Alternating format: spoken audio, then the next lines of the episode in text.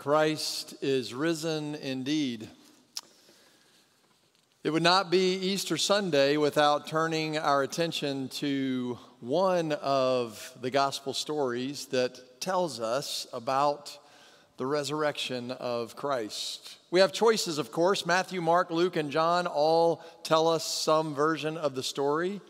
And then other places in the New Testament, we find plenty of reference back to the reason we come here today to remember that Christ is risen indeed. For this year, we'll be taking a look at the story the way Luke tells it. And so I invite you to follow along as I read for us some of the verses that we find at the beginning of the 24th chapter of the Gospel of Luke. Very early in the morning, on the first day of the week, the women went to the tomb, bringing the fragrant, fragrant spices they had prepared. They found the stone rolled away from the tomb, but when they went in, they didn't find the body of the Lord Jesus. They didn't know what to make of this. Suddenly, two men were standing beside them in gleaming bright clothing. The women were frightened and bowed their faces toward the ground. But the men said to them, Why do you look for the living among the dead? He isn't here, but has been raised. Remember what he told you while he was still in Galilee that the human one must be handed over to sinners, be crucified, and on the third day rise again. Then they remembered his words. When they returned from the tomb, they recorded all they reported all these things to the 11 and all the others. It was Mary Magdalene, Joanna, Mary the mother of James, and the other women with them who told these things to the apostles. Their words struck the apostles as nonsense, and they didn't believe the women. But Peter ran to the tomb. When he bent over to look inside, he saw only the linen cloth. Then he returned home, wondering what had happened. This is the word of God for the people of God, and God's people say, Thanks be to God. Would you pray with me? Come, Holy Spirit, and breathe life into the words that I speak so they might carry a word from you into our hearts and lives today. Amen. In 2006, the online publication Smith Magazine issued an invitation for people to tell their life story in six words. Now, this idea was prompted by an old challenge that had been given years earlier to Ernest Hemingway. Uh, he had been, uh, it had been suggested to him that he attempt to write a short story in just six words. And Hemingway accepted that challenge. Perhaps some of you are familiar with this story. And the story that he wrote was this For sale, baby shoes never worn. You can say a lot in six words. Well, in response to this invitation from Smith Magazine, thousands and thousands of uh, responses poured in, and a number of famous people were invited to contribute their responses as well. Here's just a snippet of some of what came back from more recognizable people. Eddie Matz, a freelance writer and former ESPN broadcaster, tells his story this way Met wife at her bachelorette party. Wouldn't you like to know the rest of that story? Another one is from uh, Molly Ringwald, who says, Acting is not all I am. And then there's this one from Stephen Colbert well, I thought it was funny. Six words to tell a story Here's another one Jesus is risen from the dead. Episcopal priest Catherine Caimano says that it is those six words that are the essence of the story we tell as people of Christian faith. In fact, Caimano goes on to say that apart from that affirmation, the gospel story cannot be told and makes no sense. Because as we read through Matthew, Mark, Luke, and or John, and we hear the stories about Jesus, and we hear the sayings from Jesus himself, it has to conclude with Jesus is risen from the dead. C.S. Lewis famously put that idea this way he said, either Jesus really is Lord of all by virtue of having been risen from the dead, or Jesus was a lunatic or a liar. Those are the options that we have. He, re- he either really is Lord or a lunatic or a liar. I imagine that in the hours that turned into days after his body was taken down from the cross, there were many, if not all, who thought that the truth was one of those latter two options. He was a lunatic or a liar.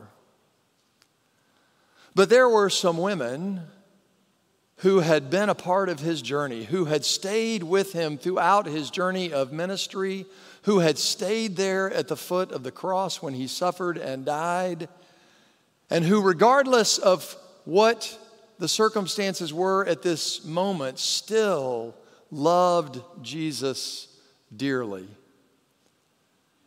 And so on that first early morning, Easter morning, they went to the tomb prepared to tend to his dead body. They had brought the ointments that they had so carefully selected to be able to do this task for him.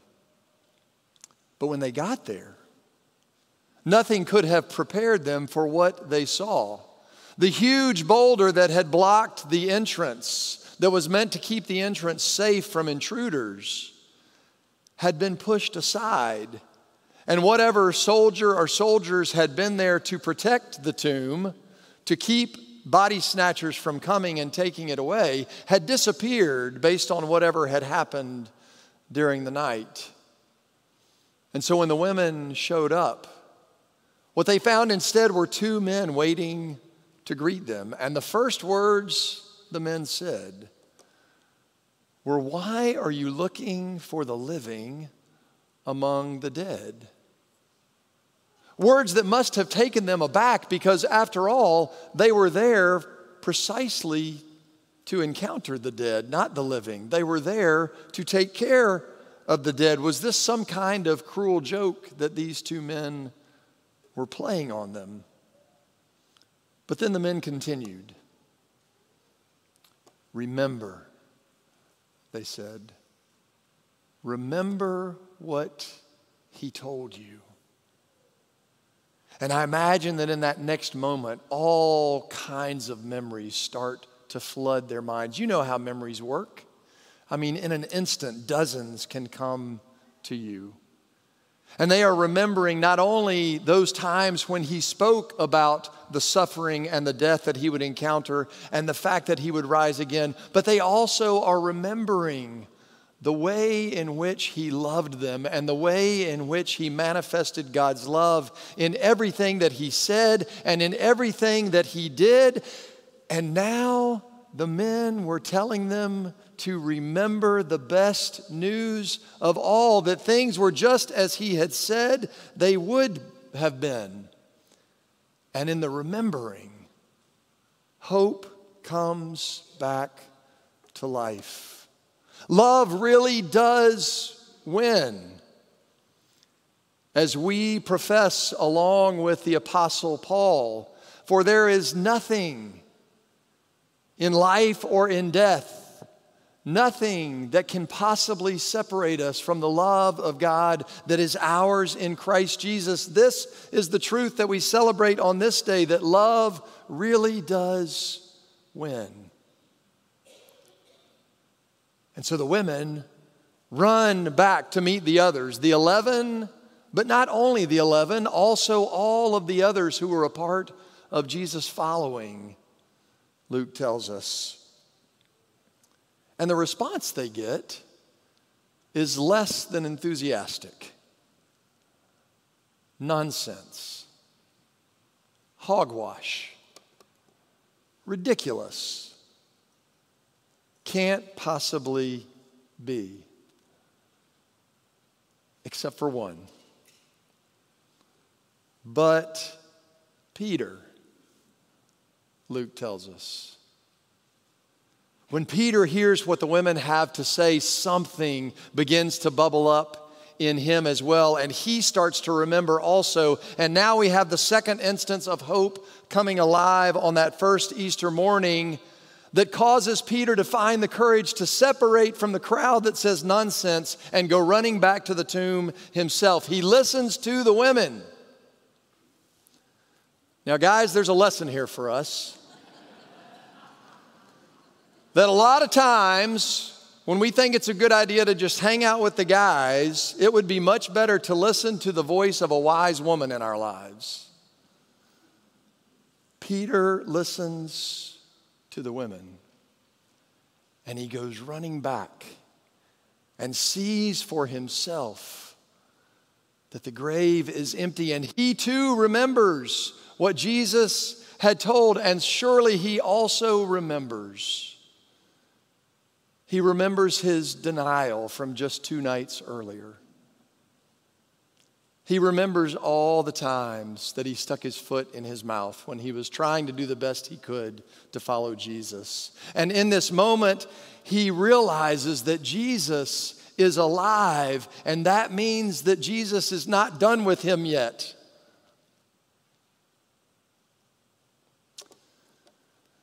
This morning we sang.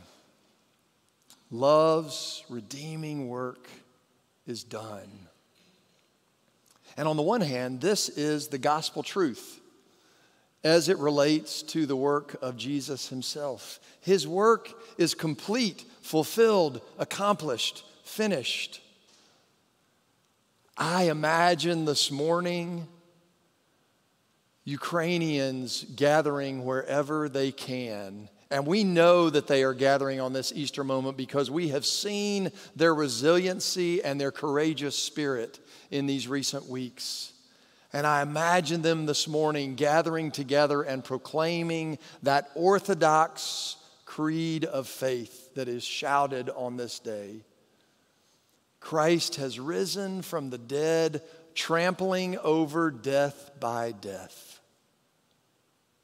Nothing could hold him in the ground. Love's redeeming work is done. Jesus' work is complete. If you have never known this truth, know it today that God's love is more powerful than anything. It can overcome any pain, and it can redeem you from whatever may have separated you. Know this. And also know that because love's redeeming work is done in Christ, now love's redeeming work is ongoing in our own lives. Because as followers, as disciples, we carry the story and the good news forward. Jesus says at the end of his time with them after he has risen, You will be my witnesses. We have a saying around here, it's part of our vision statement as a church that we are called to be a courageous witness for Christ. You know, a lot of times, courage as a witness just looks like showing up and participating in the redeeming work of God's love in the world today. We see this in the witness of the women who, once they have known it for themselves, go back to share it with others. We see it in Peter, who finds his voice after he has encountered that risen Christ himself, a voice that will launch the first public sermon of the early church to thousands and will continue to press on faithfully. We see it in the lives of Paul and Barnabas, who are willing to be imprisoned and spit on and beaten and flogged for the sake of sharing the good news with everyone they can. We see it in the life of John Wesley, who realized that it wasn't enough to care for just the spiritual needs of the people he was trying to reach, but that the church was meant to care for the full person. And so, our founder of Methodism established the New Room in Bristol, England, a place where folks could come and not only hear the gospel, but could receive medical care and education, and other needs could be met. We see it in the life of Dietrich Bonhoeffer, who was willing to rise tall and stand up and say no to the regime of Adolf Hitler and even to the public voice of the church in Germany at the time and say, no, this is not okay. We see it in the life of Mother Teresa, who dedicated her life to spending it with those who were left on the margins, who were cast aside by much of the world. And we see it in the life of Desmond Tutu, who committed himself to the hard work of seeking to bring together people who had been divided through truth telling and reconciliation.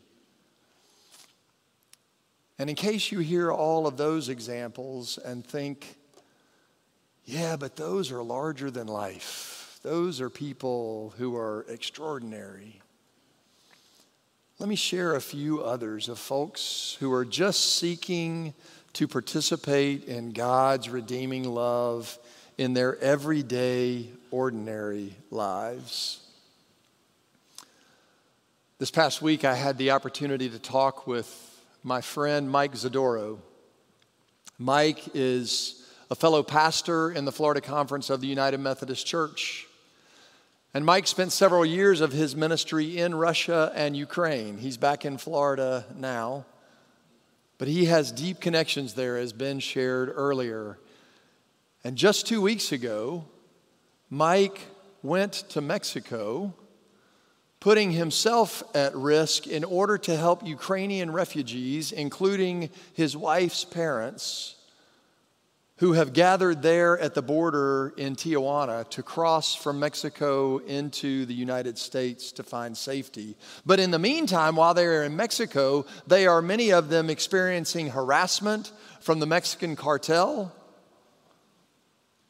as if they needed to endure more suffering from what they already have endured. One of the people Mike told me about in Ukraine right now is his friend, the Reverend Igor Park, who is a pastor in Kharkiv, one of those cities that you have seen in the news. Here is a picture from Kharkiv. Pastor Igor has refused to leave his home city throughout this entire time of terror. And he is there day after day delivering food, checking in on persons who have huddled down wherever they could to try to remain safe. And now that the Postal Service is finally working to some extent again, he is able to get medical supplies and other things to those persons in Kharkiv. And then there are all of those persons who have fled from eastern Ukraine and moved to the western part of Ukraine, and some of them even beyond the border into Poland and Romania and Hungary and other countries. And on their journey, it's small United Methodist churches along the western border of Ukraine who are joining in providing food and shelter for families in need. That mission offering that Ben talked about earlier this morning all of those gifts will go toward helping these folks who are on the ground trying to share the redeeming love of God with persons in need. And then there are other stories. There's stories like the one of my friend Seth and his wife Robin. Uh, Seth and I have known each other since we were about this tall. Uh, and Seth and his wife live in Spartanburg, South Carolina. He's been in ministry his entire life, but just this past Friday, they and their adult children had an encounter with a young couple in the parking lot of a fast food restaurant who were desperate. And as they began to talk, they realized that the young man and Seth's son had actually gone to high school together. They carried on a conversation, and by the end of that evening, they had walked into that fast food restaurant, and Seth had helped the young woman fill out an application for work, and she has an interview tomorrow. Say a prayer for her. And they had helped the two of them and their young child find a safe place of refuge in the meantime while they try to get themselves back together. And then there are encounters that happen, like the one that occurred between my daughter Shelby and a woman that she met named Joyce. They met because Shelby was driving to the airport one day and saw Joyce standing on the side of the road with two suitcases looking for a ride. And Shelby overcame whatever fears or uncertainty she might have had, certainly more courageous than I would have been. In fact, when I first heard the story, I almost wanted to reprimand her for it because she picked Joyce up and she gave her a ride.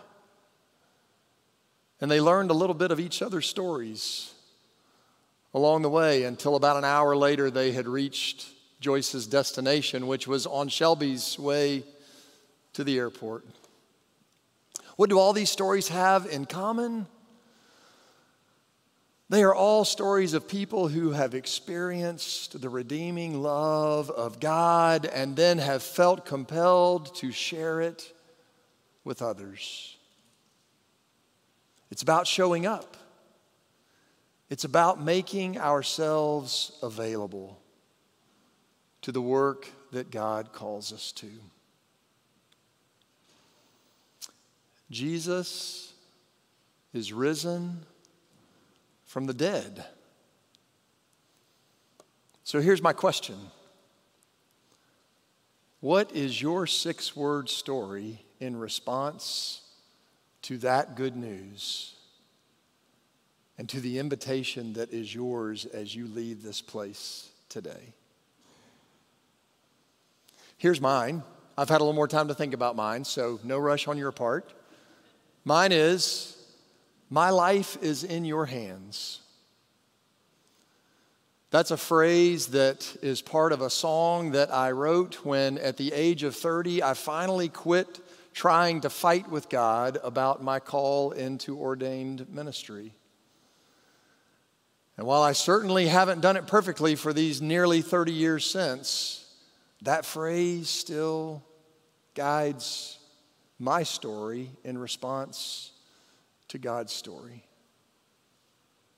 What's your six word story in response to God's story of good news for you? There's a place that I love to go whenever I need to refresh, recharge, renew. Some of you have heard Catherine or I talk about it before. It's a place called Greenbough. It's out in the middle of nowhere in South Georgia. And this site, which you see whenever you enter their chapel, is one reason it is such a special place for me. That cross, every time I sit in silence and look at it, is mesmerizing. But I want you to notice in front of the cross, on that simple altar table, there is an image of Jesus. It's a very particular image that is part of the Eastern tradition of the church that is known as Christ Pantocrator, a word that means ruler of all. Jesus is risen from the dead and therefore is ruler of all. And there are two things that you will always find in an image of Christ Pantocrator. The first is that he will always be holding the scriptures in his left arm. That is a source where we can always go to remember the story of his promises to us. And then his right hand is always gesturing toward us. And it is as if in that gesture he is inviting us both to come and to go. To come and to feel embraced by that redeeming love of God that is for each one of us. And then to go, to go out into the world and to share it. May that be our way in the world as we leave here today. Amen.